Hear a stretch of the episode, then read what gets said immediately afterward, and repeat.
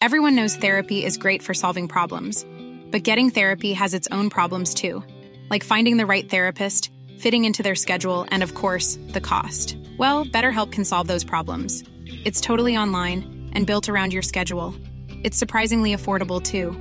Connect with a credentialed therapist by phone, video, or online chat, all from the comfort of your home. Visit betterhelp.com to learn more and save 10% on your first month. That's BetterHelp H E L P. I'm Sandra, and I'm just the professional your small business was looking for. But you didn't hire me because you didn't use LinkedIn jobs. LinkedIn has professionals you can't find anywhere else, including those who aren't actively looking for a new job but might be open to the perfect role, like me. In a given month, over 70% of LinkedIn users don't visit other leading job sites. So if you're not looking on LinkedIn, you'll miss out on great candidates like Sandra. Start hiring professionals like a professional. Post your free job on linkedin.com/people today. Burrow's furniture is built for the way you live. From ensuring easy assembly and disassembly to honoring highly requested new colors for their award-winning seating, they always have their customers in mind. Their modular seating is made out of durable materials to last and grow with you. And with Burrow, you always get fast, free shipping. Get up to 60% off during Burrow's Memorial Day sale at burrow.com slash ACAST. That's burrow.com slash ACAST. burrow.com slash ACAST.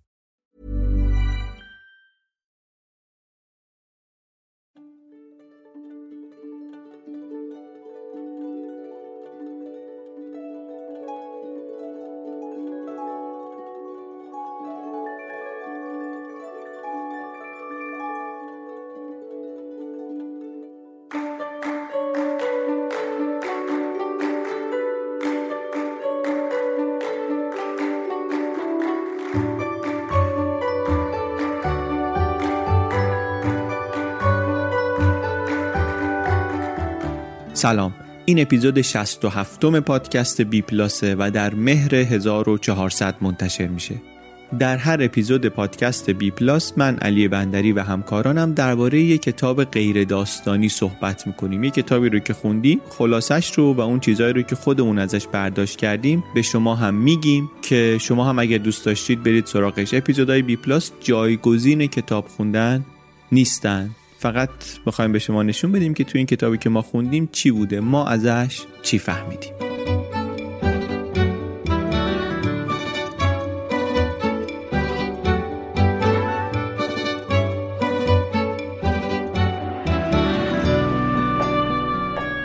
کتاب این اپیزود اسمش هست Thinking in Bets Making Smarter Decisions When You Don't Have All the Facts. کتاب نوشته خانم آنی دوکه درباره تصمیم گیری نویسندش هم خیلی آدم جالبیه. حالا تو خود اپیزود دربارش حرف می‌زنیم. ولی برای من خیلی کتاب خوب و مفیدی بود. وقت خیلی خوبی هم خوندمش. کتاب رو نشر نوین با عنوان تفکر نامطمئن به فارسی هم ترجمه کرده. با گرفتن کپی رایت و قرارداد با ناشر اصلی و اینها هم منتشرش کرده. و می‌تونید از سایت ناشر با کد BPLUS کتاب رو با 20 درصد تخفیف بخرید. لینک های خرید در صفحه از کجا بخریم در سایت ما هم هست. تو همون سایت بخش بلاگم هست ما داریم مرتب فکر می‌کنیم و چیز می نویسیم اونجا درباره کتابای بی پلاس درباره موضوعاتی که اینجا صحبت کردیم ازش و درباره نویسنده های این کتاب بعضی وقتا در سایت بخش های دیگه هم هست پشتیبانی پشتیبانی کاملا اختیاری merchandise برای کسایی که دوست دارن بیشتر با بی پلاس باشن و بخش های دیگه بریم دیگه کم کم سراغ اپیزود. اپیزود 67 خلاصه کتاب Thinking in Bets این کتاب درباره تصمیم گیریه در واقع واسه اونای خوبه که دوست دارن بهتر تصمیم بگیرن. منتها اولش با یه سوالی شروع میشه. سوال جالبی هم هست. به خاطر اینکه به یه نکته می‌رسه این سوال که بعد هی تو کتاب بهش برمیگردیم. اونم اینه. من از شما اگه الان بپرسم که بهترین تصمیمی که پارسال گرفتین به نظرتون چی بوده چی میگی؟ اگه بپرسم بدترین تصمیمی که پارسال گرفتین چی بوده چی میگی؟ نگاهتون به بهترین و بدترین تصمیم های پارسال چطوریه؟ یه فکری بهش بکنین من وقتی خودم فکر کردم دیدم که من وقتی میگم یه تصمیمی تصمیم خوبی بوده معمولا این خوب بودنش رو دارم رو نتیجهش میگم. یعنی تصمیمی که میگم تصمیم خیلی بد بوده احتمالا نتیجه خیلی بدی برام داشته. و نویسنده اولین چیزی که به هم یادآوری کرد این بود که این درست نیست. اینطوری نیست که فقط تصمیم های درست باشن که نتیجه درست دارن.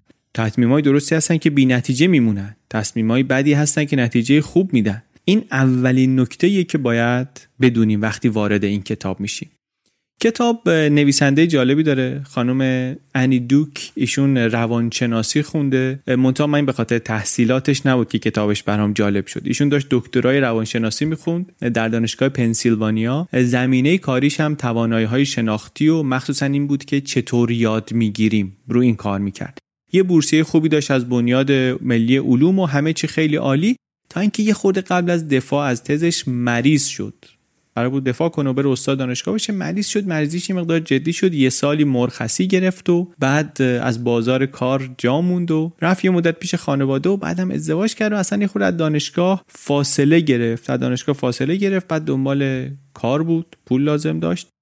برادرش پوکرباز بود. پوکرباز حرفه‌ای بود. بهش گفتش که تو هم بیا پوکر بازی کن. پوکر قانونی تورنمنت هست و فلان اینا. تو بیا و شروع کن بازی کردن. اینم گفت من گفتم یه خوری میرم بازی می‌کنم. بعد برمیگردم سر درس و دانشگاه دیگه. کار من کار تحقیقاتی دانشگاه است. کار من که پوکر نیست که.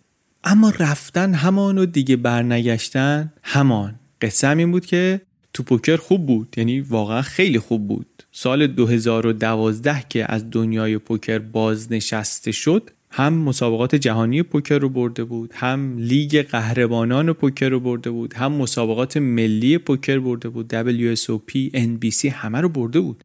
چهار میلیون دلار از پوکر در آورده بود. شاخ بود واقعا. آدمی که از دانشگاه آمده بود شده بود شاخ پوکر.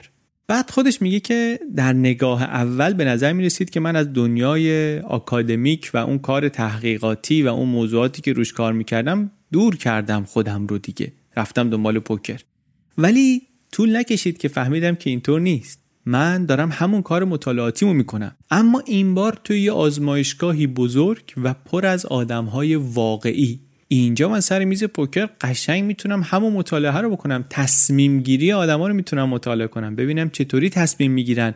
مخصوصا جایی که تعداد چیزهایی که نمی‌دونیم خیلی زیاده. آنسرتینیتی خیلی بالاست. اطلاعات کمه. ناقص مخفیه. نویز زیاده.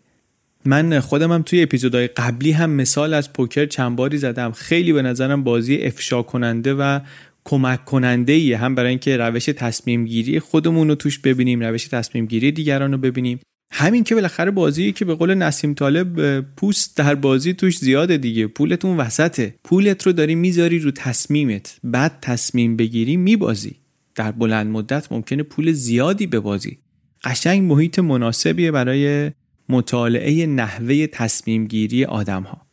خلاصه ایشونی که هم در دانشگاه روانشناسی داشته میخونده هم بعدا توی محیطی مثل پوکر اونم تو اون سطح بالای رقابتی کار کرده و موفق بوده وقتی دیدم ایشون درباره تصمیم گیری داره صحبت می‌کنه و داره راهنمایی نوشته برای اینکه مثلا بفهمیم تصمیم گیری رو عواملش رو بهتر تصمیم بگیریم خیلی علاقمند شدم به اینکه کتاب رو بخونم و خوندم و دیدم که این حیفه اینو باید دیگران هم بدونن توش چه خبره.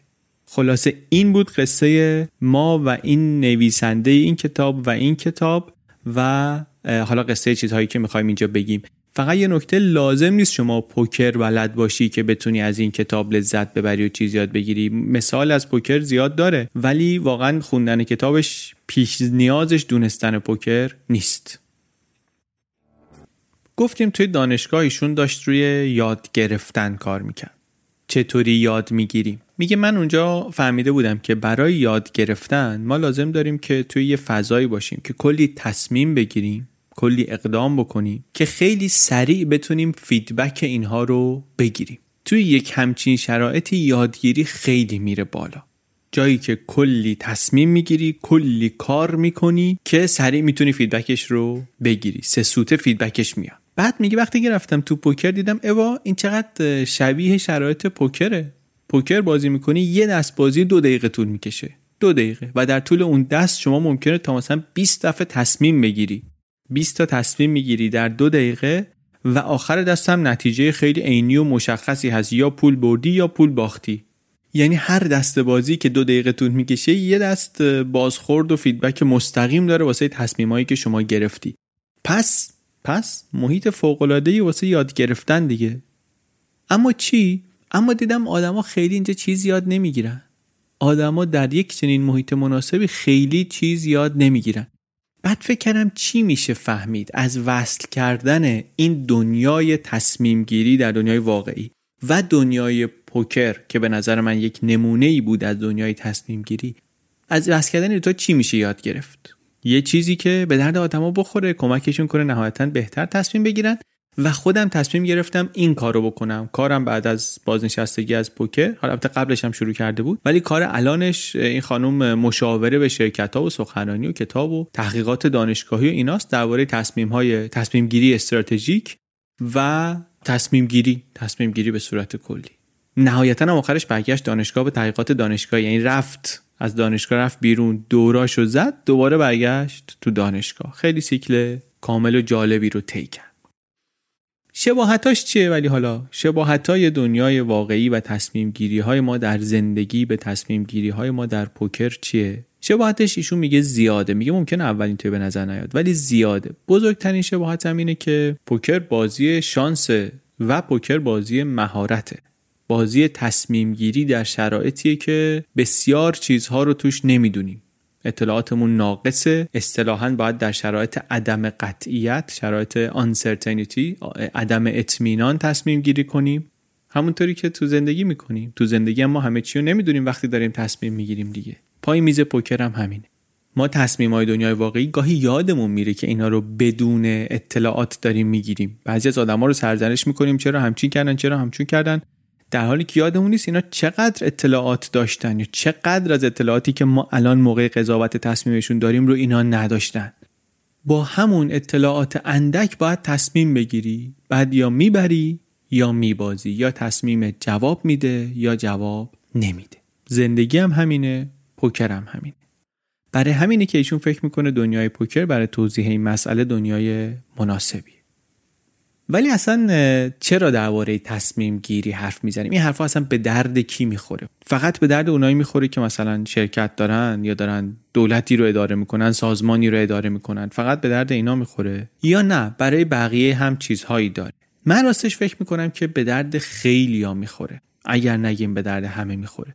به درد من خیلی می‌خوره به خاطر اینکه من فکر می‌کنم نتیجه کار من و حال من تا یک حدیش نتیجه تصمیم های منه.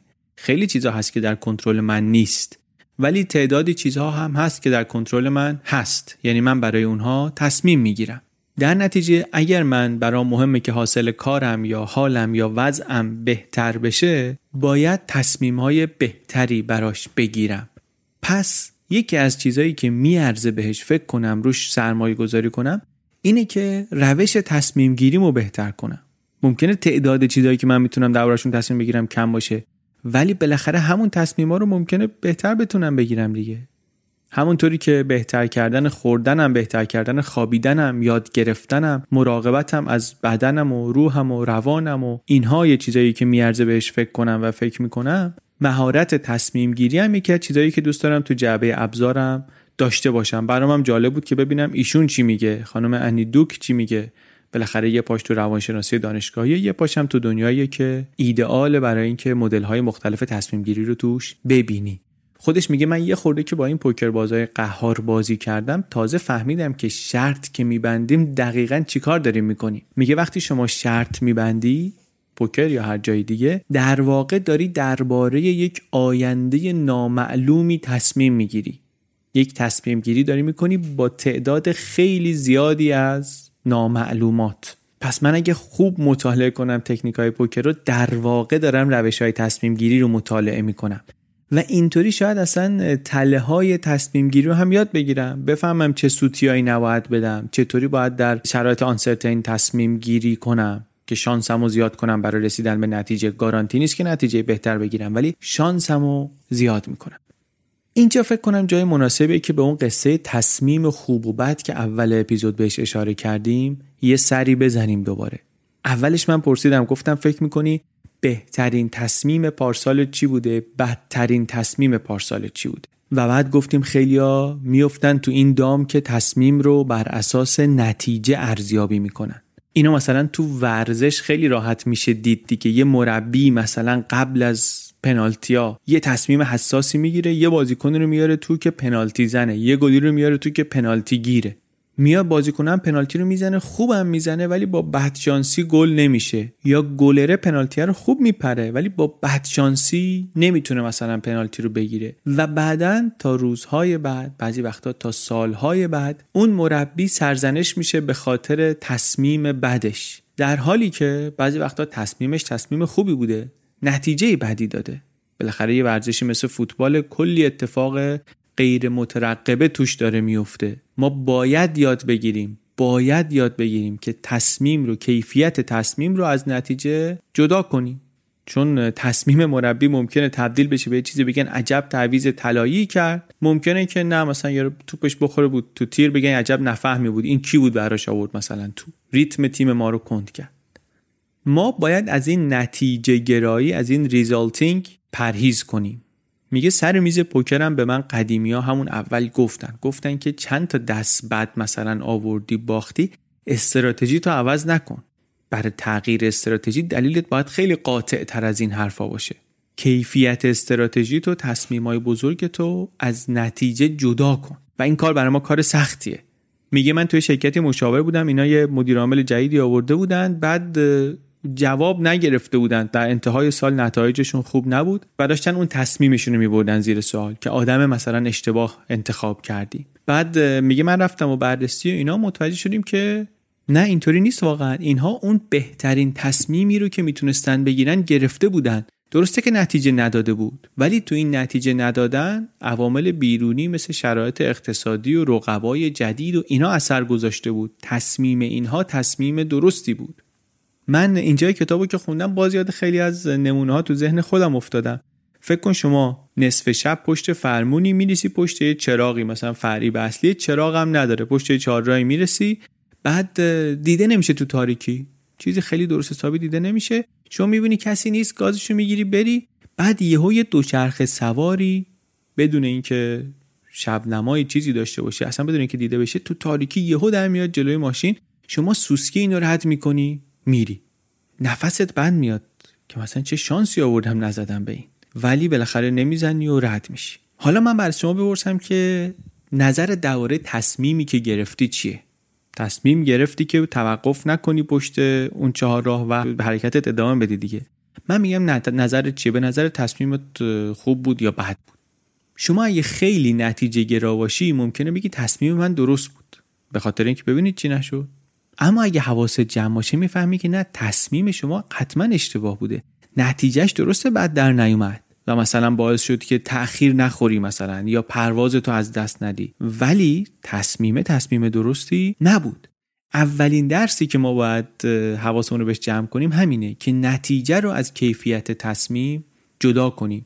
برای ما که روزانه کلی تصمیم می‌گیریم کوچیک و بزرگ این خیلی مهمه. ما اگه نتونیم جدا کنیم نتیجه گرایی رو نتونیم دور کنیم از خودمون هیچ وقت نمی‌تونیم فرایند تصمیم گیری رو بهتر کنیم. هیچ وقت نمی‌فهمیم کجا واقعا بدشانسی آوردیم یعنی اون عواملی که در کنترل ما نیست روی نتیجه اثر گذاشتن. کجا ایراد و اشکال در تصمیم گیری ما بوده. یه جایی که اینو خیلی واضح می‌تونیم ببینیم وقتایی که احتمالات عددی هست. یه تصمیم می‌خوای بگیری با مجموع اطلاعات می‌دونی که 80 درصد احتمال داره که تصمیمت نتیجه بده. اگه نتیجه نداد این لزوما به این معنی نیست که تصمیم شما غلط بوده. ممکنه که یکی از اون 20 درصده بوده که آمده و اثر گذاشته و نذاشته که شما نتیجه بگیری. توی همین نتیجه گرایی یه نکته دیگه هم هست. یه خطای رایج دیگه هم هست وقتی نتیجه رو بررسی می‌کنن. اونم سوگیری گذشته نگران است. هاینسایت بایاسه یعنی اینکه یه تصمیمی رو که شما گرفتی یه نتیجه به دست آمد حالا برگردی نگاه کنیم بگی آه خب معلومه که اینطوری می‌شد که این که غیر ممکن بود اصلا طور دیگری بشه. ما وقتایی که ممکنه بگیم که من اینو باید می‌دونستم اینطوری میشه. باید می‌دیدم اینطوری میشه. وقتی که این حرفا رو می‌زنیم درگیر همین خطای شدیم. یه تصمیم گرفتی نتیجه نداده یه شرایط رو نگاه کردی مثلا یه مغازه باز کردی یه رابطه ای رو شروع کردی بعد که نتیجه نداده میگی که من باید از اول می‌دونستم که تو این خیابون مب فروشی جواب نمیده. من باید از اول می‌دونستم که این آدم شریک عاطفی درست حسابی واسه من نمیشه. نه واقعا بعضی وقتا اینطوری نیست. شما اطلاعات داشتی و در نظر نگرفتی یا یه چیزایی بود که نمی‌دونستی. یا اینکه اصلا این چیزایی اتفاق افتاد که اساسا بر تو قابل دونستن و پیش بینی نبوده. این خطا خطاییه که پیش میاد. زیاد پیش میاد در قضاوت ما. باید حواسمون به این خطاها باشه نه به خاطر اینکه مثلا اگه نه خودمون رو سرزنش می‌کنیم ناراحت میشیم مثلا برامون خوب نیست. نه. به خاطر اینکه بتونیم نتیجه رو از کیفیت فرایند جدا کنیم که بعد پس برای که می‌خوایم درستش کنیم بدونیم کجا رو داریم درست می‌کنیم بدونیم چیمون قراره بهتر بشه. ما ممکنه بهترین تصمیم گیری و متد تصمیم گیری هم داشته باشیم نتیجه نگیریم. اون موقع دیگه متدمون رو زیر سوال نبریم. هدف ما اینه که در همین شرایط موجود تحت همین وضعیت عدم قطعیت بتونیم تصمیمای خوب بگیریم. چون یه جایی به بعد عدم قطعیت رو نمیشه از بین برد. شما بالاخره مثلا همین پوکری که بازی می‌کنی اطلاعاتت کم کارت های بقیه رو نمی‌تونی ببینی. کارت های رو زمین رو توی بعضی بازی ها نمی‌تونی ببینی. مثل زندگی دیگه. کارتا معلوم نیست. باید یاد بگیری چطوری بدون اونا تصمیم گیری رو بهتر کنی. تا جایی که میشه. ما دنبال اینیم. دنبال اینیم که اون فرایند تصمیم گیری رو بهتر کنیم. و گفتیم این دوتا خطا خطای resulting و خطای گذشته نگر hindsight bias اینا چیزهایی هستن که ممکنه مانع بهتر کردن فرایند تصمیم گیری ما بشن. ما داریم ما کلی از این خطاهای شناختی داریم دیگه. الگوهای غلط فکری داریم. از این بیخردی های پیش بینی پذیر داریم به قول دناریلی یا از این احساسات بدی داریم که یه دلیل خوبی پشتشون هست. ما تو بی پلاس قبلا از هر دوتا اینها زیاد صحبت کردیم. پیگیرا می‌دونن کجاست. اینا مهمه به خاطر اینکه ما بخوایم نخوایم اینا با همون هستن. باید یاد بگیریم اینا رو بشناسیم که بتونیم با وجود اینها کیفیت تصمیم هامون رو ببریم بالا. تو دامه نیفتیم که فکر کنیم که مثلا وقتی این نارسایی رفتاری این خطای رفتاری خطای شناختی وجود داره در ما باید خودمون رو حتما عوض کنیم. بعد دو تا زور می‌زنی خب معمولا نمی‌تونی بعد برمیگردی سر جای اولت هم گرفتاریه رو داری هم احساس لوزری داری که من مشکلمو شناسایی کردم ولی نتونستم حلش کنم. نکته اینه که چالش و مسئله ای که پیش ماست این نیست که چطوری روش کار کردن مغزمون رو عوض کنیم این خطاهای شناختی اتفاق نیفته. بیشتر باید ببینیم چطوری می‌تونیم با همین محدودیت هایی که مغز ما و سیستم شناختی ما داره کار کنیم. اینا یه سری ارورایی یه سری کاستیایی هستن. اصلا فکر کن طبیعت اینا رو گذاشته در ما. مخصوصا این فالس پازیتیو این چیزایی که فکر می‌کنیم یه ربطی به هم دارن ولی ندارن. فکر می‌کنیم رو هم اثر دارن ولی ندارن نداشتن. اینا قشنگ یه جزئی از سیستم ماست. ما همش دنبال الگوییم. یا مثلا این تمایل به قبیله تو سیستم ماست. تمایل به تایید وضع موجود و فکر موجود اینا تو سیستم ماست. تغییر نظر برامون سخته. باز همین برامون راحت تره که یه شاهدی پیدا کنیم که اون چیزی رو که فکر می‌کنیم درسته تاییدش کنه. بیا نمونه دیگه حسن همین که یک بخشی از سیستم های مغز ما اصلا برای این ساخته شدن که خیلی فوری واکنشی بتونن عمل کنن.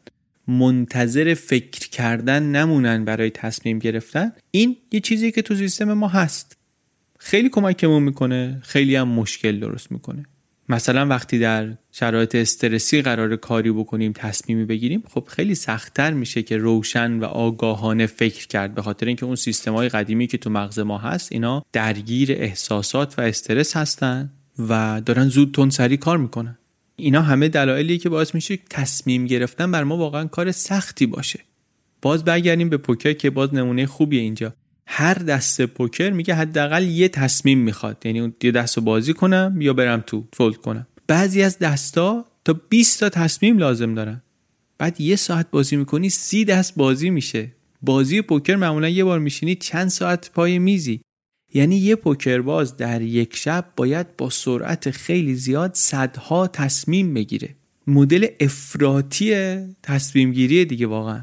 در یک شب صدها تصمیم در حالی که پوستم به معنی واقعی کلمه تو بازی دیگه جتونات جلوته پول جلوته.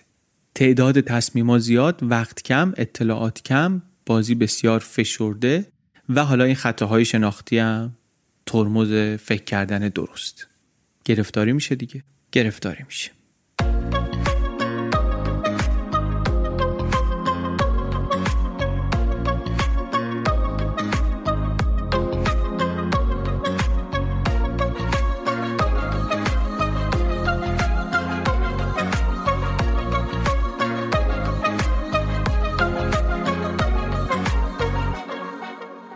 ما تو هر بازی بهتر اگه بخوایم بشیم باید بتونیم از نتیجه تصمیم هامون چیز یاد بگیریم. کیفیت زندگی ما در واقع حاصل جمع کیفیت تصمیم های ماست. به اضافه شانس. حالا ممکنه شما اعتقاد داشته باشی شانس خیلی اثرش زیاده یا من اعتقاد داشته باشم شانس اثرش مثلا کمتر از تصمیم های ماست. ولی به هر حال این دوتا متغیر توش هستن دیگه. این مسئله درس گرفتن یا یاد گرفتن از اشتباه ها این خیلی نکته اساسیه. ما چطوری باید این کارو بکنیم؟ هر تصمیمی به صورت تئوریک هر تصمیمی یه جواب درست داره. بر همین ما وقتی تصمیمی می‌گیریم و جواب نمیده معمولا توضیح دیگری نداریم جز اینکه بگیم که خب تصمیم درستی نگرفتیم. بیا برعکس. یه تصمیم می‌گیریم جواب میده و دیگه فکر نمی کنیم که شاید این تصمیم اشتباه بوده. بر نمیگردیم ببینیم از این چی میشه یاد گرفت. یه قدم مهم واسه این که بتونیم جلوی این دوتا خطا رو بگیریم اینی که با نمی‌دونم گفتن کنار بیان نمی‌دونم گفتن فشارمون نده. ما یه خورده گرفتاری داریم سر نمی‌دونم دیگه. تو مدرسه به همون گفتن نمی‌دونم جواب خوبی نیست جواب درستی نیست. ولی ما باید با این کنار بیایم. با نمی‌دونم یا مطمئن نیستم باید کنار بیایم که بتونیم بیفتیم تو مسیر دونستن. و بعدم باید بدونیم که تازه همه عدم قطعیت ها مال این اطلاعات ناکامل ما نیست. ما سنگ از قیچی اگه بخوایم بکنیم اطلاعات کم نداریم. بالاخره یا سنگ یا کاغذ یا قیچی دیگه. قوانین هم می‌دونیم. همه هم همه جام همینه. منتها بازم ممکنه یه تصمیمی بگیریم و نتیجه مطلوب ازش نگیریم. چرا؟ چون شانس هم هست. شانس هم عدم قطعیت میاره. شیراخت هم همینطوریه. در بلند مدت من می‌دونم بگم که بله پنجا پنجا پنجا تا شیر پنجا تا خطه. ولی دفعه بعدی که سکه رو میندازی من نمی‌تونم بگم. من دارم در شرایط عدم قطعیت تصمیم می‌گیرم با اینکه اطلاعات کم ندارم. اطلاعات کافیه. ولی شانس هست. شانس عدم قطعیت میاره.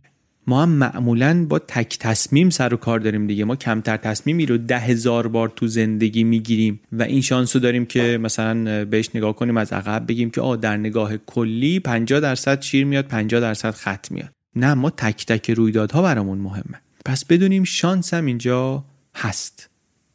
پس چی گفتیم تا حالا؟ گفتیم ما وقتی می‌خوایم نگاه کنیم ببینیم تصمیمی خوب بوده یا بد باید کیفیت فرایند تصمیم گیری رو از نتیجه جدا کنیم. باید بفهمیم کجا تصمیم گیری بوده که مشکل داشته کجا شانس و عدم قطعیت و کمبود اطلاعات و این چیزها دخیل بوده. حرفی روی زبون بسیار ساده ولی در عمل مشکل. حالا یه قدم ولی از این بریم جلوتر. نویسنده میگه توی دانشگاه به ما گفته بودن که یادگیری وقتی اتفاق میفته که آدم برای تصمیمهاش و برای عملهاش کلی بازخورد بگیره تون دو تون یعنی تا تصمیمی گرفت تا یه کاری کرد نتیجهش رو ببینه.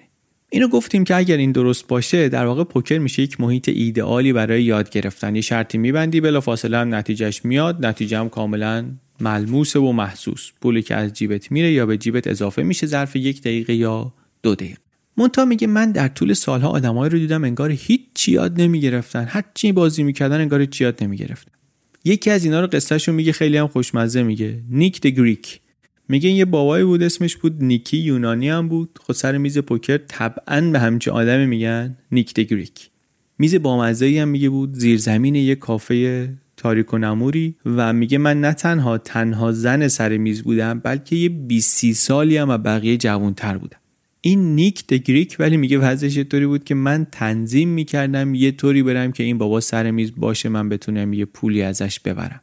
حریف ایدئال بود تو پوکر. اونور خیابون توی هتلی کار می‌کرد. وسط ساعتکاری جیم می‌زد میومد میشه سر میز و همش هم داشت استراتژی بازی خودش رو برای همه توضیح می‌داد که آره من به فلان اعتقاد ندارم و هرچی دست بدتر باشه بهتره و خیلی باز به همه می‌گفت چطور بازی می‌کنه. کارتشو به همه بعد از بازی نش بعد از دست نشون می‌داد و همش هم میباخت.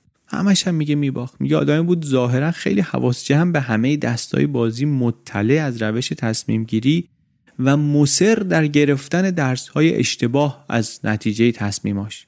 یک مدل تصمیم گیری داشت همونو تکرار می‌کرد. هر وقت میباخت می‌گفت بدشانسی آوردم هر وقت هم می‌برد می‌گفت ببین چه تکنیکی زدم و بیشترم میباخت. میگه واسه من عجیب بود که این چطوره که یاد نمی‌گیره از این همه اشتباه.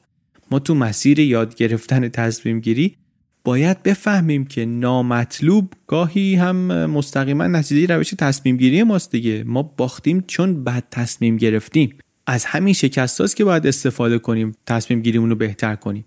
از قول یه کسی میگه تجربه اون اتفاقایی نیست که واسه آدم میفته که تجربه اون کاریه که تو با اون اتفاقی کردی. ولی تو نشستی اینجا سیل رد شد که نمی‌تونه بگی من تجربه سیل دارم. تجربه سیل اونی که داره که یه کاری کرده تو اون موقعیت. وقتی میگیم یکی با تجربه است فقط این نیست که زیاد بازی کرده. منظورمون اینه که با این زیاد بازی کردن ها چیزای زیادی یاد گرفته. وگرنه خب میشه نیک گریک حریف مطلوب زرنگای سر میز که یه شب نمیاد همه دلشون تنگ میشه میفرستن دنبالش.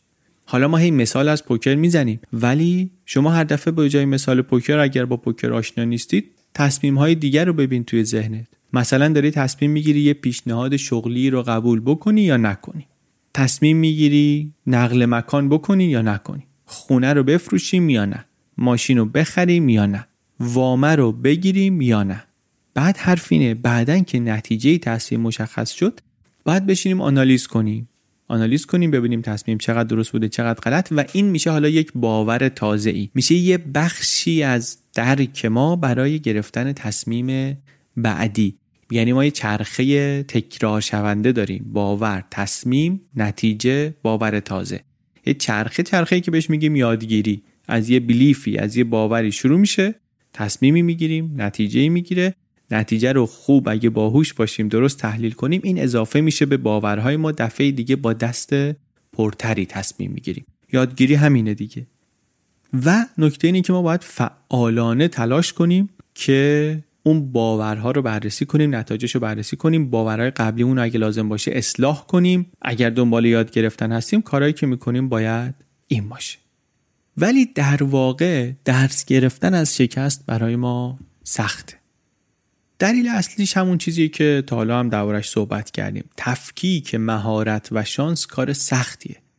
ما همیشه کمتر از اونی که لازم داریم و دوست داریم اطلاعات داریم.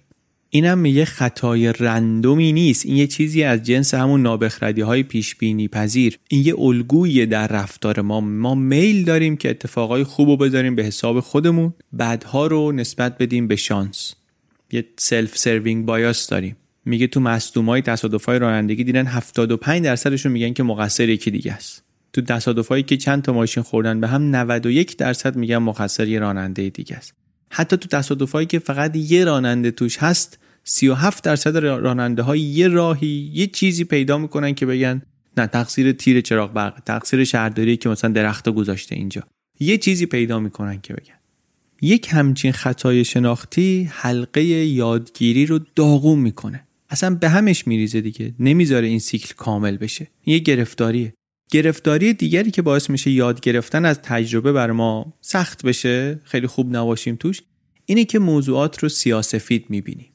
شما وقتی این رو در نظر نگیری که دنیای واقعی پر از عدم قطعیته اون وقت همیشه جز دوتا گزینه جلوت نمی‌بینی. یا یک تصمیم 100 درصد درست یا یک تصمیم 100 درصد غلط. این مشکلی که درست می‌کنه چیه؟ اینه که گفتیم یادگیری چرخه بازخوردی داره. باور تصمیم نتیجه باور جدید. یعنی با دیدن هر نتیجه ما باید برگردیم ببینیم اون باور اولیه‌مون یعنی برایند اطلاعات و تحلیلایی که کارو باهاش شروع کردیم این کجاش یه نقصی داشته؟ کجاش یک علتی داشته؟ ما اگه آدمی باشیم که سیاه و سفید ببینیم تصمیم ها و نتیجه هاشونو هر بار که تصمیممون نتیجه نمیده باید کل اون باورهای اولیه رو جمع کنیم بریزیم دور.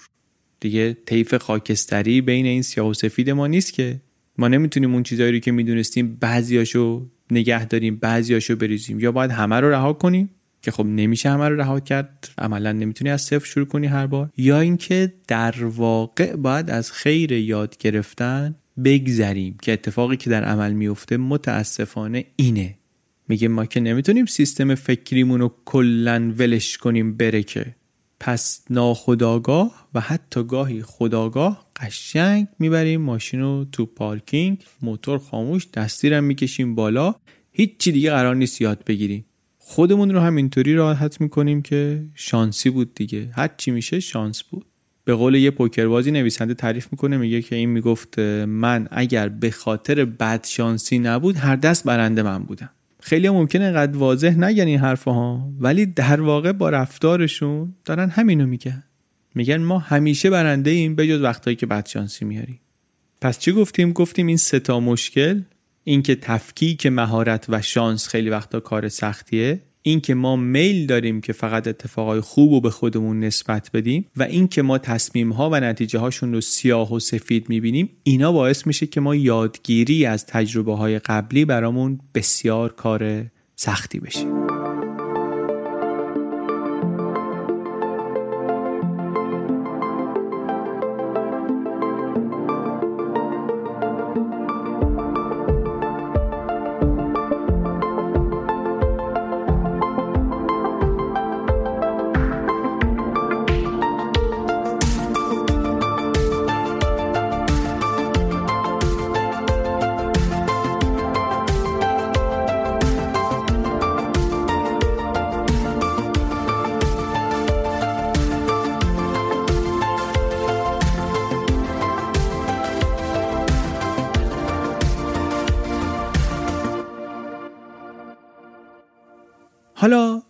کار باید بکنیم.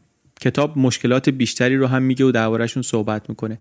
ولی من دوست دارم یه خورده به چه باید بکنیم و راهنمایا و تکنیکاش هم بپردازیم. یه چیز جالبی که میگه میگه ما همیشه میل داریم که یک تصویر خوبی از خودمون داشته باشیم. این که ما دوست داریم تصویر خوبی از خودمون داشته باشیم این باعث خطاهایی میشه. باعث میشه یه جاهایی که ممکنه بتونیم بریم دنبال این که از خطایی جلوگیری کنیم یا از خطای چیزی یاد بگیریم این کار رو نکنیم. یه پیشنهاد قشنگی اینجا نویسنده داره. میگه بریم روایت رو عوض کنیم. به جای اینکه بگیم که من آدمی هستم که تصمیمای درستی می‌گیرم به جای اینکه دنبال این تصویره از خودمون باشیم که من اونیم که تصمیم درست داره می‌گیرم بریم دنبال این تصویره که من اونیم که مدام می‌خوام یاد بگیرم. این خیلی حرف ساده ولی باز دوباره خیلی جالبیه. حرف اینه که تصویر ما برامون خیلی مهمه اینکه بقیه ما رو چی می‌بینن برامون خیلی مهمه. و خیلی وقتا تصویری که دوست داریم بدیم بیرون تصویر اونیه که خیلی تصمیمای درستی می‌گیره خیلی کم اشتباه می‌کنه. در حالی که یه تصویر پرغرور خیلی قشنگ آبرومند جذاب خواستنی دیگری هم هست و اونم آدمی که دنبال یادگیریه. اینا در نتیجه ای که میدن بسیار با هم تفاوت دارن. این پس یه راهنمایی ساده اولیه. دیگه چی؟ دیگه برای مقابله با این مشکلات چه میشه کرد؟ یه پیشنهاد دیگه نویسنده استفاده از کمک دیگرانه. میگه ما می‌خوایم به تدریج کیفیت تصمیمامون رو بهتر کنیم. یه گرفتاریمون اینه که چی؟ ما در شناسایی خطاهای خودمون مشکل داریم. خبر خوب اینه که این مشکل رو فقط ما داریم. بقیه ممکنه نداشته باشن. بقیه ممکنه خیلی راحت تر بتونن اشکالای تصمیمای ما رو بگیرن. این خطاهای شناختی خیلی وقتا فقط روی خودمون اثر داره. بقیه چون تصمیم خودشون نیست می‌تونن راحت به دور از این خطاها ارزیابیش کنن. اینم البته کار خیلی ساده ای نیست اینم مشکلاتی داره. یکیش اینه که شما باید یاد بگیری موقعیت ها رو جمع صفر نبینی. یکی می‌بره یکی میبازه نبینی. موفق شدن یکی رو به معنی ناموفق بودن خودت نبینی. این کیفیت حسادت نکردن به موفقیت کسی در آدما خیلی گسترده تر از اون چیزی که فکرش رو می‌کنیم بعضی وقتا. منتها هست. بر همین خیلی مهمه که شما خبر موفقیتت رو با کسی در میون بگذاری که می‌دونی واقعا خوشحال میشه. شما جشن تو با کسی بگیری که می‌دونی اونم داره با تو تو دلش جشن می‌گیره. خبر نتیجه بعد یک تصمیمت رو هم به یک کسی بدی که بدونی ظرفیتش رو داره. یعنی یک کسی رو داشته باشی که بتونی بهش بگی این اتفاق افتاده بیا کمکم کن من ببینم کجای تصمیمم تصمیم اشتباهی گرفتم. یه خاطره ای نویسنده از برادرش میگه. برادرش میگه مجری یک تورنمنت پوکری بود. بعد از مسابقه یکی بود خیلی پول برده بود. رفتن رستوران شام بخورن. بعد میگه این پسره که برنده تورنمنت شده بود شروع کرد به تحلیل کردن اتفاقات بازی و میگه مدام دنبال این بود که من اونجا می‌تونستم بهتر بازی کنم اونجا می‌تونستم این کار بکنم. هی نظر برادر منو می‌پرسید. میگه یه پوکر باز معمولی تر واقعا ممکن بود اون شب بعد از اون پیروزی بزرگ فقط بره جشن بگیره و همش دنبال این باشه که ببین چه خوب بازی کردم ببین چه کار خفنی کردم. این ولی نه همچنان می‌خواست با یک آدم حرفه‌ای دیگه کارشو بررسی کنه. نویسنده خودش میگه که من اینو تو هم بازی های خودم هم دیده بودم. بعد از بازی ما شروع کردیم به حرف زدن بررسی بازی. من جوونتر که بودم قر می‌زدم. همش نق می‌زدم که بعد شانسی آوردم و این هم بازی هم, هم آدم های حرفه‌ای بودن. تا یه جایی این نق و ما رو تحمل کردن. ولی بعد می‌گفتن که خب حالا می‌خوای بس کنی یا نه؟ می‌خوای بشینی فکر کنی کجا رو اشتباه کردی؟ اگه فقط مثلا می‌خوای قور بزنی اعصابت رو راحت کنی خیلی خوبه می‌تونی کارشو بکنی. ولی اگه می‌خوای یاد بگیری راهش این نیست. اگه می‌خوای یاد بگیری قرونه رو باید بذاری کنار. نویسنده میگه من این رفتار رو این فکر کردن رو میگم باید تبدیل کنیم به یه عادتی. نه فقط تو بازی نه فقط تو پوکر بلکه در کل زندگی. چطوری؟ عادت ذهنی. میگه عادت ذهنی هم مثل عادت عملی. هر عادتی سه تا بخش داره. محرک رفتار پاداش. حالا چه عادت کیک و شکلات خوردن باشه چه عادت سیگار کشیدن باشه چه عادت به بررسی تصمیم ها یه عادت جدید دنبال یه عادتی هستی باید برگردی به همون مکانیزمش. محرک رفتار پاداش. شما ممکنه لازم داشته باشی که عادت نتیجه گرایی رو جایگزین کنی با عادت حقیقت یابی در هر رشته ای در هر هیته ای آدمای تراز اول رو که ببینی می‌بینی که عادتهای ذهنیشون اینطوریه. به جای اینکه دنبال ارتقاء تصویر خودشون باشن دنبال اینن که ببینن حقیقت قصه چیه. روایت شخصیشون از اینکه من آدم موفقی هستم تبدیل شده به اینکه من آدمی هستم که مدام دنبال بهتر شدنم. اینا خیلی با هم تفاوت داره. این رو تو مصاحبه با آدمهایی که موفقیتی داشتن می‌شدید من اینو زیاد دیدم. آدمایی با تجربه تر آدمایی که بعدا آینده روشنتر دارن اونایی که بعد از یه دونه دوتا جایزه و موفقیت و اینا نشستن درباره دستاورده و تکنیکاشون صحبت کنن. واقعا کنجکاوی رو نگه داشتن که بیشتر یاد بگیرن بهتر شن. این آدما شکستن براشون فرصته. آدمی که دنبال بهتر شدنه هر مشکلی براش یک فرصتیه برای یادگیری و بهتر شدن. این حرف باز بسیار ساده و تکراری رو من یه بار وسط یک مشکل خیلی بزرگی این حرف رو شنیدم از نسیم طالب برای چندمین بار احتمالا. می‌گفت که مشکل برای همه پیش میاد. یکی وقتی مشکل بزرگ رو می‌بینه میره زیر زمین میره زیر پتو. که دقیقا کاری بود که من در اون لحظه کرده بودم. یکی دیگه ولی میگه نه ایول عجب فرصتی. عجب مشکل بزرگی. بیچاره شدم. بیچاره میشم احتمالا. ولی عجب فرصتی که ببینم از این چی میشه یاد گرفت. اگه اون بیچارگی بالاخره یه سرنوشتی که نمیشه کاریش کرد این یاد گرفتن یه چیزیه که بالاخره من اگه داشته باشم دست خالی از این بحران بیرون نمیام. خیلی این حرف به من کمک کرد. خیلی کمک کرد. ایشون هم همینو داره میگه. وقتی من دوست دارم تصویرم از خودم این باشه که من آدم موفقی هستم اون وقت هر مشکلی و هر شکستی و هر اشتباهی و هر بدشانسی حتی این تصویر منو مخدوش می‌کنه برام نامطلوبه. اما اگه نه خودم آدمی ببینم که هدفش بهتر شدنه اون وقت هر مشکل و موزلی برام یک فرصت یادگیریه و مسائلم رو هم بهتر و خوبتر بررسی می‌کنم. نویسنده میگه که بعدا این هم بازی های من بعد بازی مثلا میشستیم به حرف زدن و تحلیل می‌گفتن که خب می‌خوای چیز یاد بگیری یا می‌خوای قور بزنی؟ قشنگ براشون دوتا چیز متفاوت بود. رفتارشون هم خیلی متفاوت بود. اگر می‌گفتم که نه من خیلی کلافم فقط می‌خوام قور بزنم می‌گفتن باشه و من قور می‌زدم اونا هم هم دردی می‌کردن. ولی اگه می‌گفتم نه می‌خوام چیز یاد بگیرم قرار بود بازی رو تحلیل کنیم اشکالا رو پیدا کنیم برخوردشون کاملا متفاوت بود. و اینجا جاییه که بریم سراغ یک راه حل عملی بسیار جذاب دیگه برای اینکه چطوری بیشتر یاد بگیریم و چطوری کیفیت تصمیمامون رو بهتر کنیم.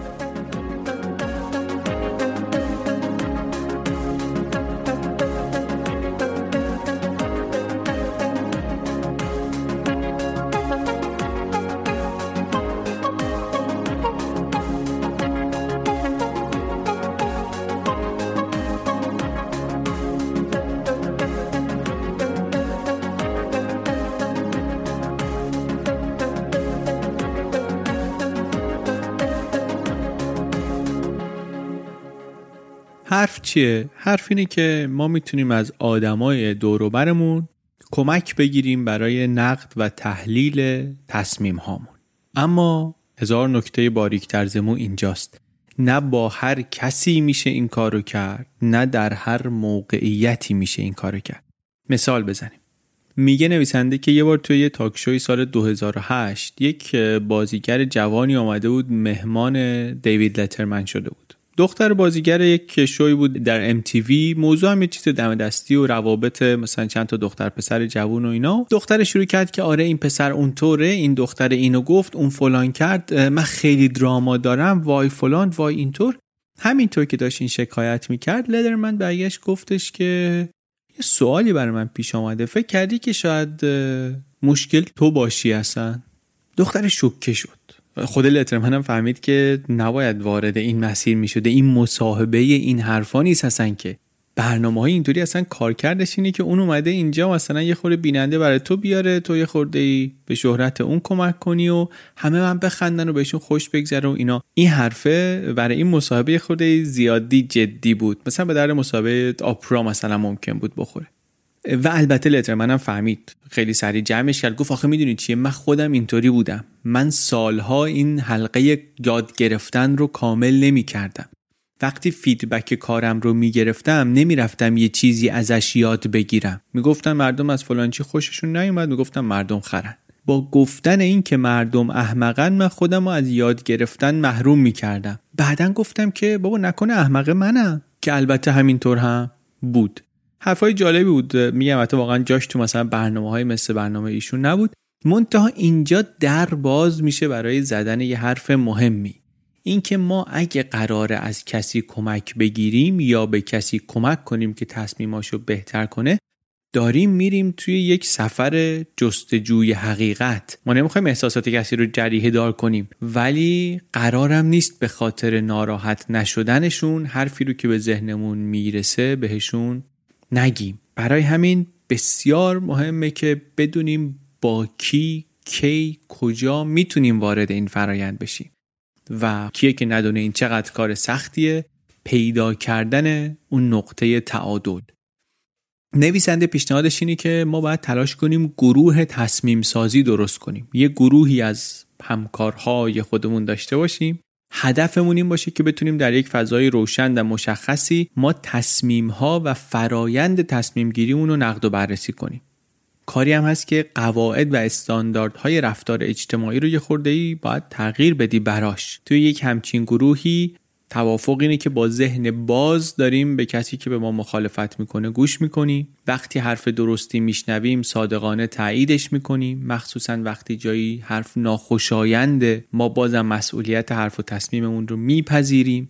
این موقعیتیه که زیاد توش بودیم. شما دوستت یه کاری می‌کنه یه تصمیمی می‌گیره در رابطش که اشتباه به نظرت و فکر می‌کنی که بهش بگم ناراحتش کنم یا نگم بدبختش کنم. بذارم مثلا رابطش خراب شه. بعد میگه اگه نگم پس دوستی به چه درد می‌خوره؟ بعد میگه اگه بگم خب شاید دوستی رو خراب کنم برای همیشه.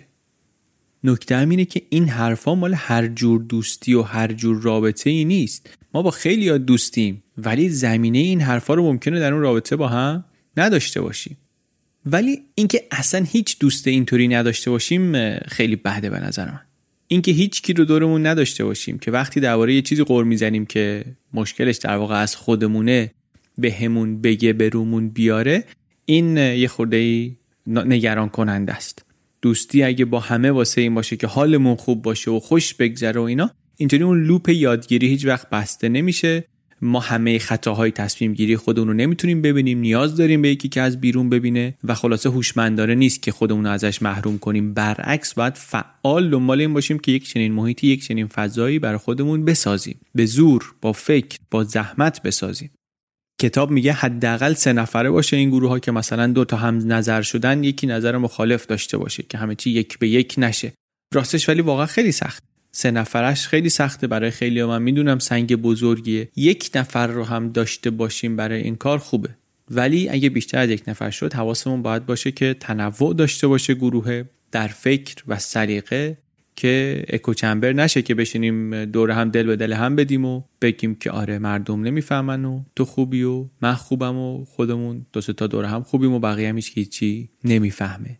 درباره این تنوع فکر و سلیقه تو این گروه هم مفصل صحبت می‌کنه. میگه یه جایی آمدن یه هیئت قضات سه نفره رو بررسی کردن. دیدن که گروه سه نفره وقتی که توش یک تنوع سیاسی هست دو نفر مثلا دموکراتن یه نفر جمهوری خواهی یا برعکس احکام صادر شدهشون فرق می‌کنه. هم ترکیب رأی جمهوری خواه عوض میشه هم دموکراتا. یا تو محیط های دانشگاهی هم همینطور. کتاب جاناتان هایت رو مثال می‌زنه. هایت برای ما در بی پلاس اسم آشنایی توی پادکست توی یوتیوب توی بلاگ چند بار ازش صحبت کردیم و می‌کنیم. ایشون چند سال پیش شروع کرد هشدار دادن که در یه زمینه های دانشگاه ها خیلی یه دست شده. استادای روانشناسی اجتماعی اینا مثلا تقریبا همشون خط فکریشون یکیه. این خوب نیست. محافظه کارا دیگه هیچ جایی ندارن تو دانشگاه ها بعد آمد با یک سری کسانی یه مؤسسه درست کردن به نام هترودوکس اکادمی که حالا شرح اونجاش اینجا نیست ولی برای دانشگاهی ها ممکنه جالب باشه که یه گروه هایی که نظرات آدما توش متفاوته چقدر مفیده برای بالا بردن کیفیت کار تحقیقاتی و کار علمی. کتاب کار این مؤسسه رو هم توضیح میده بعضی از نتایجش رو هم میگه. به درد همه نمی‌خوره احتمالا این بخش های کتاب ولی به درد بعضی ها فکر می‌کنم خیلی بخوره. خیلی بخوره.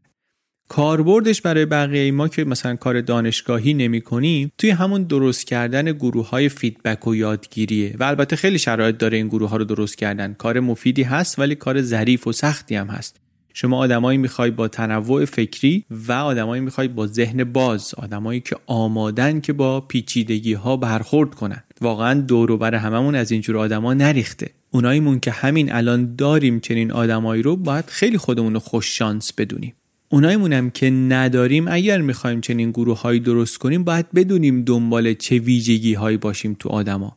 این آدما باید بدونن که قرار در برابر دیگران مسئولیت فکر و نظرشون رو قبول کنن. یعنی حرف باد هوا نمیشه بزنن.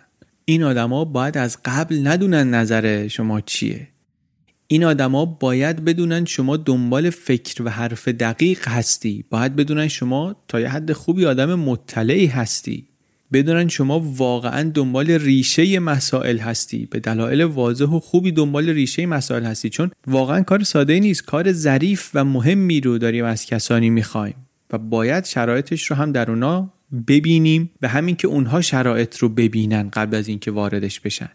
این ویژگی ها رو اگه بهش حواسمون باشه در پیدا کردن آدم ها و شکل دادن گروه و اینا اون وقت می‌تونیم گروه تصمیم گیری رو درست کنیم و خیلی قدم فیلی بزرگی برداریم در مسیر یاد گرفتن و بهتر کردن تصمیم گیریمون و البته مقدمه این که بخوای توی همچین گروهی بری اینه که اون کار قبلیه رو کرده باشی. شما از اون کسی که همیشه درست فکر می‌کنه خودتو تبدیل کرده باشی به کسی که همیشه دنبال یاد گرفتنه. بعدی خوده که توی همچین محیطی بودی کم کم نسبت به باورهای خودت حساستر میشی. دیگه بررسی کردنشون تجدید نظر کردنشون تطابق دادنشون با اطلاعات جدید مثل قبل برات سخت و سنگین نیست. اونجا تازه احساس می‌کنی او پا یاد گرفتن یه همچین حالتیه. اینایی که به کاراشون نگاه می‌کنن ازش چیز یاد می‌گیرن یه همچین چیزیه پس چه حالی میده؟ و بعد بعد از این می‌تونی شرط های بهتری ببندی تصمیم های بهتری بگیری. شما وقتی توی یه همچین گروهی هستی به دوستت میگی که من می‌خوام یه شرکت بزنم این کارو بکنم اون کارو بکنم اینا شروع می‌کنه از تو سوال های اینطوری پرسیدن که خب شما با یه باورهایی می‌خوای این کارو بکنی. چرا ممکنه که باورهای اولیه تو درست نباشه اصلا؟ چه شواهدی ممکنه وجود داشته باشه که باور شما رو تایید کنه چه شواهدی وجود داره که اونا رو رد می‌کنه. اطلاعات تو از کجا آوردی؟ همه منابعی رو که مثلا ممکنه می‌تونن نگاه کنن ببینن که نگاه کردی یا بعضی از منابع ممکنه نادیده گرفته باشی. اونایی که نظر تو رو قبول ندارن اونا چی میگن؟ اونا دلایلشون چیه؟ شواهد اونا چیه؟ اگه اونا درست بگن چه اثری داره روی کاری که تو می‌خوای را بندازی؟ اگه باورای تو غلط باشه کسب و کاری که می‌خوای را بندازی چه, چه آسیبی می‌بینه؟ چقدر آسیب می‌بینه؟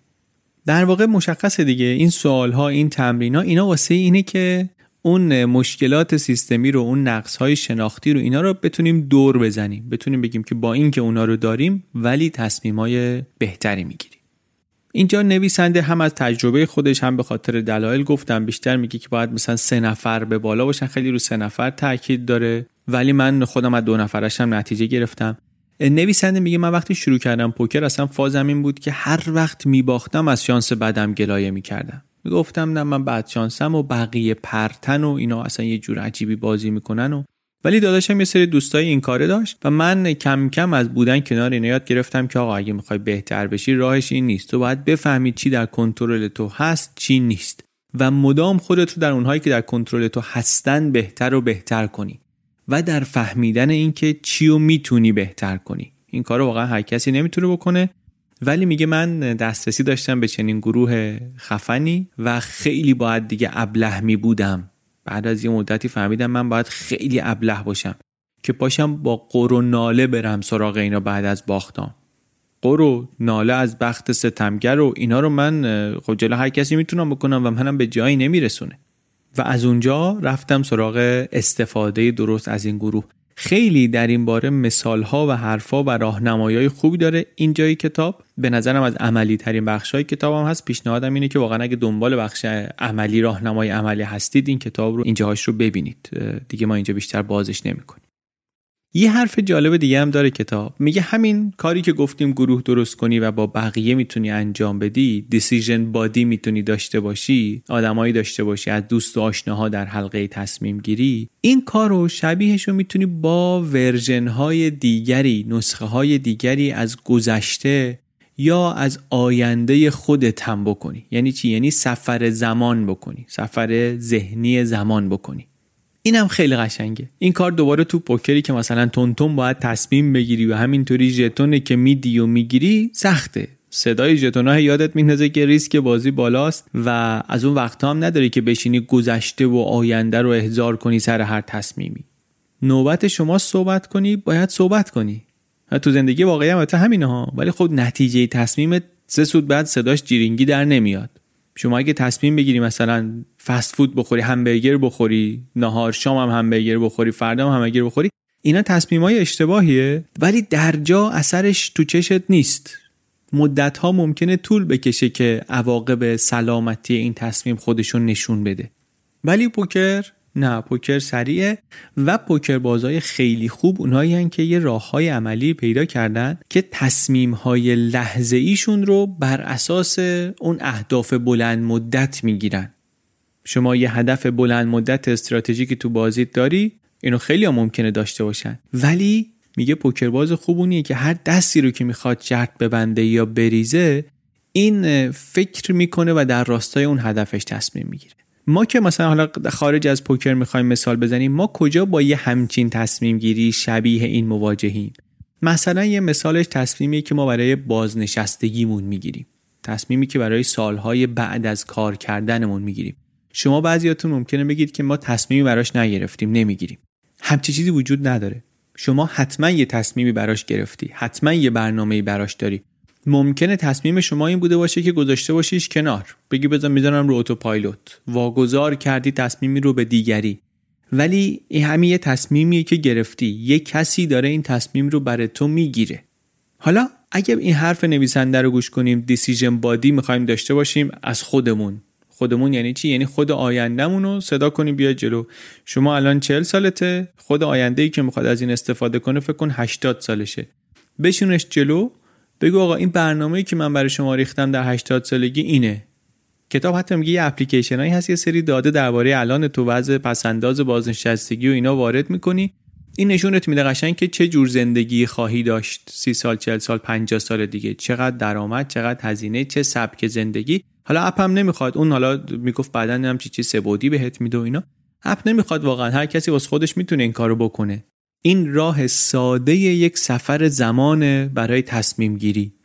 حالا اون اپا که تصویر می‌گرفتن هم یه اثر خوبی داشت دیگه. عکس الان تو می‌گرفت تصویر مثلا گاهی سبودی نشون می‌داد از اون موقع. اثرش این بود که تحقیق تو استنفورد کرده بودن دیده بودن اونایی که یک تصویر دیجیتالی از آینده خودشون می‌بینن موقع تصمیم گیری برنامه بهتری میریزن برای بازنشستگیشون. ولی حالا بدون اون عکس و بدون اپ و اینا هر کسی می‌تونه اینو تو یه اکسل ساده یا با یه قلم کاغذی خودش انجام بده. یه تکنیک معروفی هم داره این کار تکنیک ده ده ده. میگه هر تصمیمی که می‌خوای بگیری ببین نتیجه هر کدوم از گزینه ها ده دقیقه بعد چی می‌تونه باشه. بعد ده ماه بعد چی می‌تونه باشه؟ بعد ده سال بعد چی می‌تونه باشه؟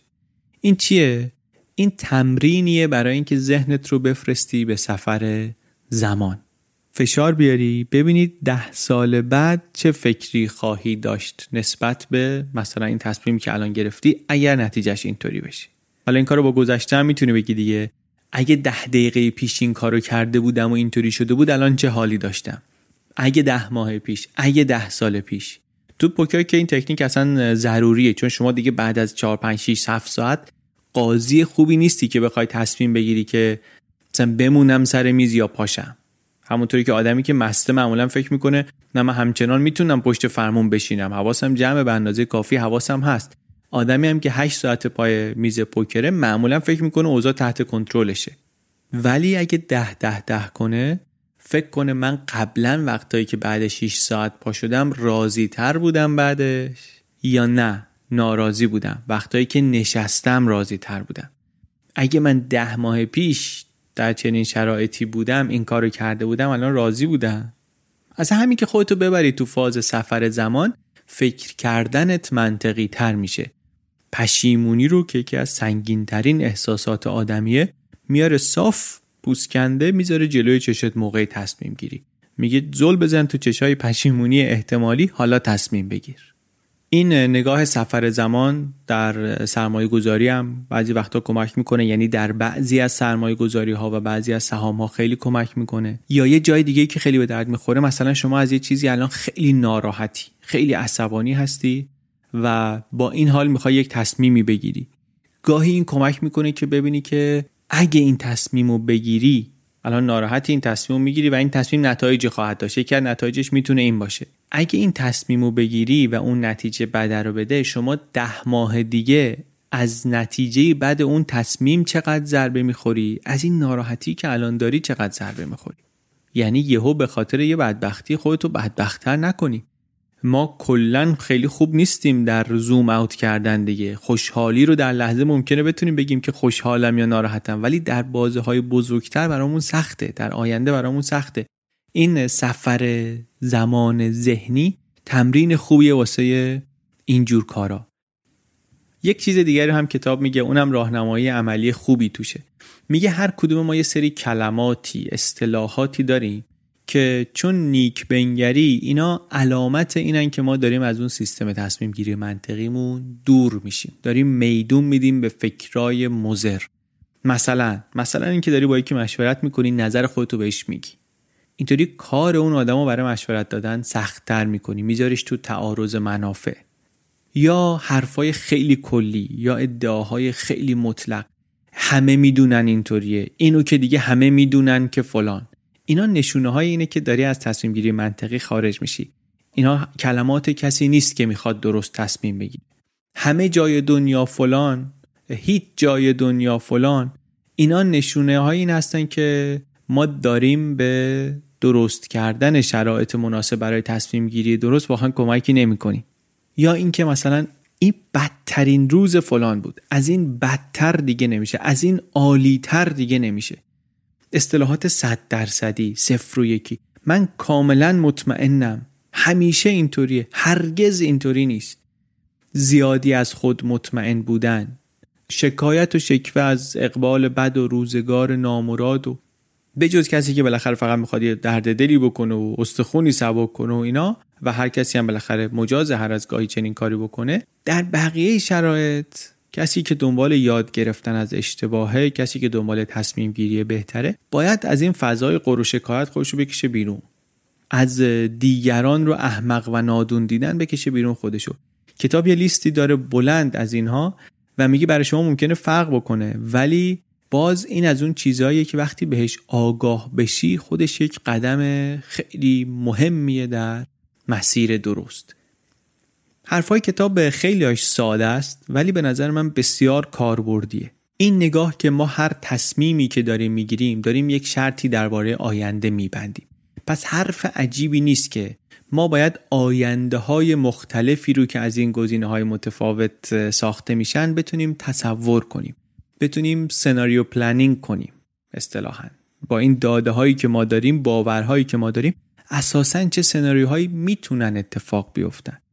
میگن چه نظامی ها چه شرکت های بزرگ وقتی عدم قطعیت توی یک تصمیمی زیاده این کار رو می‌کنن گاهی.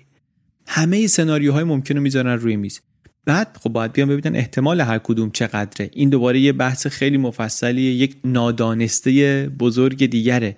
ما وقتی احتمال اتفاقات رو می‌خوایم حدس بزنیم آدما واقعا راحت نیستن با این. با حدس زدن راحت نیستن. کاری که معمولا نمی‌کنن. میگن نه ما که نمی‌دونیم. پس چیزی نمیگیم. در حالی که اصلا گفتن و نگفتن شما مهم نیست. شما وقتی داری تصمیمی می‌گیری تو ذهنت عملا داری اون احتماله رو حساب می‌کنی و اعمال هم می‌کنی. حالا ولی به زبون آوردنش برات سخته. نمی‌خوای بگی. نگو. ولی بدون که اینطوری نیست که تو نگی انگار که تو تصورش هم نکردی. تصورش کردی اثرش هم رو تصمیم گیرید گذاشته. اتفاقا واسه همینی که باید به خودت فشار بیاری به زبونش بیاری. چون همینجاست که می‌تونی بهتر بشی و یاد بگیری. موضوع مثلا دقت یه بار و دوبار که نیست که.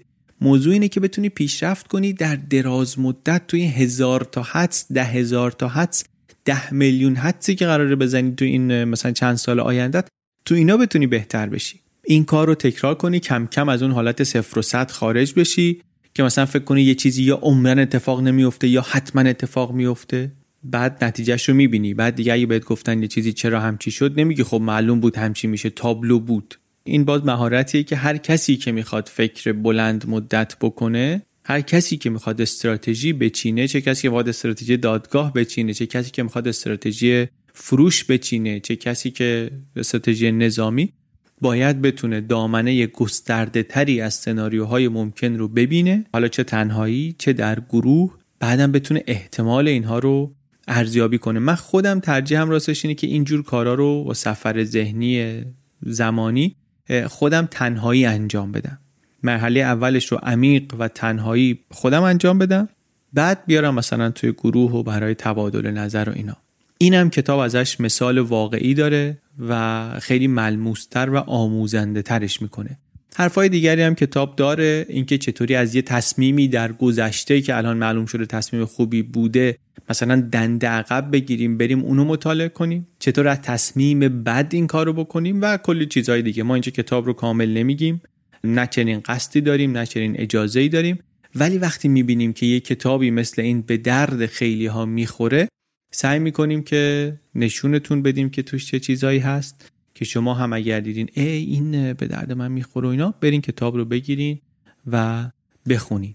این کتاب با اینکه نویسندش پوکرباز موفق و معروفی بوده کتاب آموزش پوکر نیست مثال پوکر توش زیاد هست ولی لازم هم نیست مثلا پوکر بدونی که بفهمی چی داره میگه. واقعا لازم نیست. اگه بدونی خیلی لذت بیشتر می‌بری احتمالا ولی اگرم ندونی اینطوری نیست که مانع فهمیدنش بشه. مغز کتاب چیه؟ مغز کتاب داره درباره مهارت هایی و طرز فکری برامون حرف می‌زنه که کمکمون می‌کنه بهتر تصمیم بگیریم. مخصوصا در شرایطی که اطلاعاتمون کافی نیست که تقریبا میشه همیشه دیگه. به درد من خورد. امیدوارم که به درد شما هم بخوره.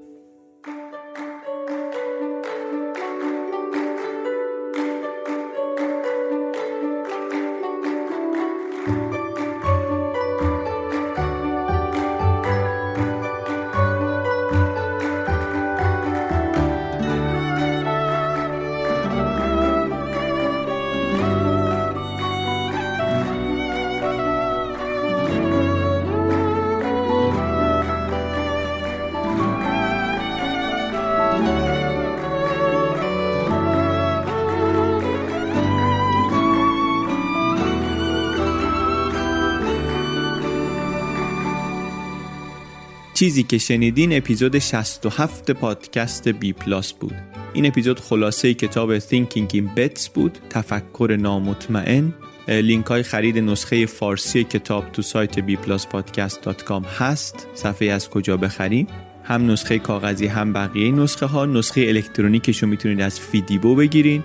فیدیبو اپلیکیشنیه که توش می‌تونید هم این کتاب تفکر نامطمئن رو بخرین و بخونین و هم کلی کتاب دیگه از کتاب های بی پلاسی کتابایی که تو بی پلاس ازشون صحبت کردیم و کتاب های غیر بی پلاسی هم می‌تونید اونجا بخونین هم می‌تونید بشنوین. کتاب صوتی هم هست. این اپیزود رو من علی بندری به کمک عباس سیدین و امید صدیق فر ساختیم. موسیقیش هم کار پیمان عربزاد است. دم شما گرم. مرسی که گوش میدین مرسی که پشتیبانی می‌کنین مرسی که تیشرت های بی پلاس رو تنتون می‌بینیم کیف های پارچه رو تو عکساتون می‌بینیم همه اینا واقعا خوشحالمون می‌کنه و نشونمون میده که آدم های دیگری هم هستن و کم هم نیستن که مثل ما فکر می‌کنن دوست دارن اینطوری ریز ریز چیزی یاد بگیرن و برن جلو و کنجکاوی کنن و اینم برامون ارزشمند و بسیار معنی داره. و ممنونیم از نشر نوین و فیدیبو که در این اپیزود کنارمون بودن. ما یک چهارشنبه در میون خلاصه کتاب تعریف می‌کنیم در بی پلاس از پادکست های چنل بی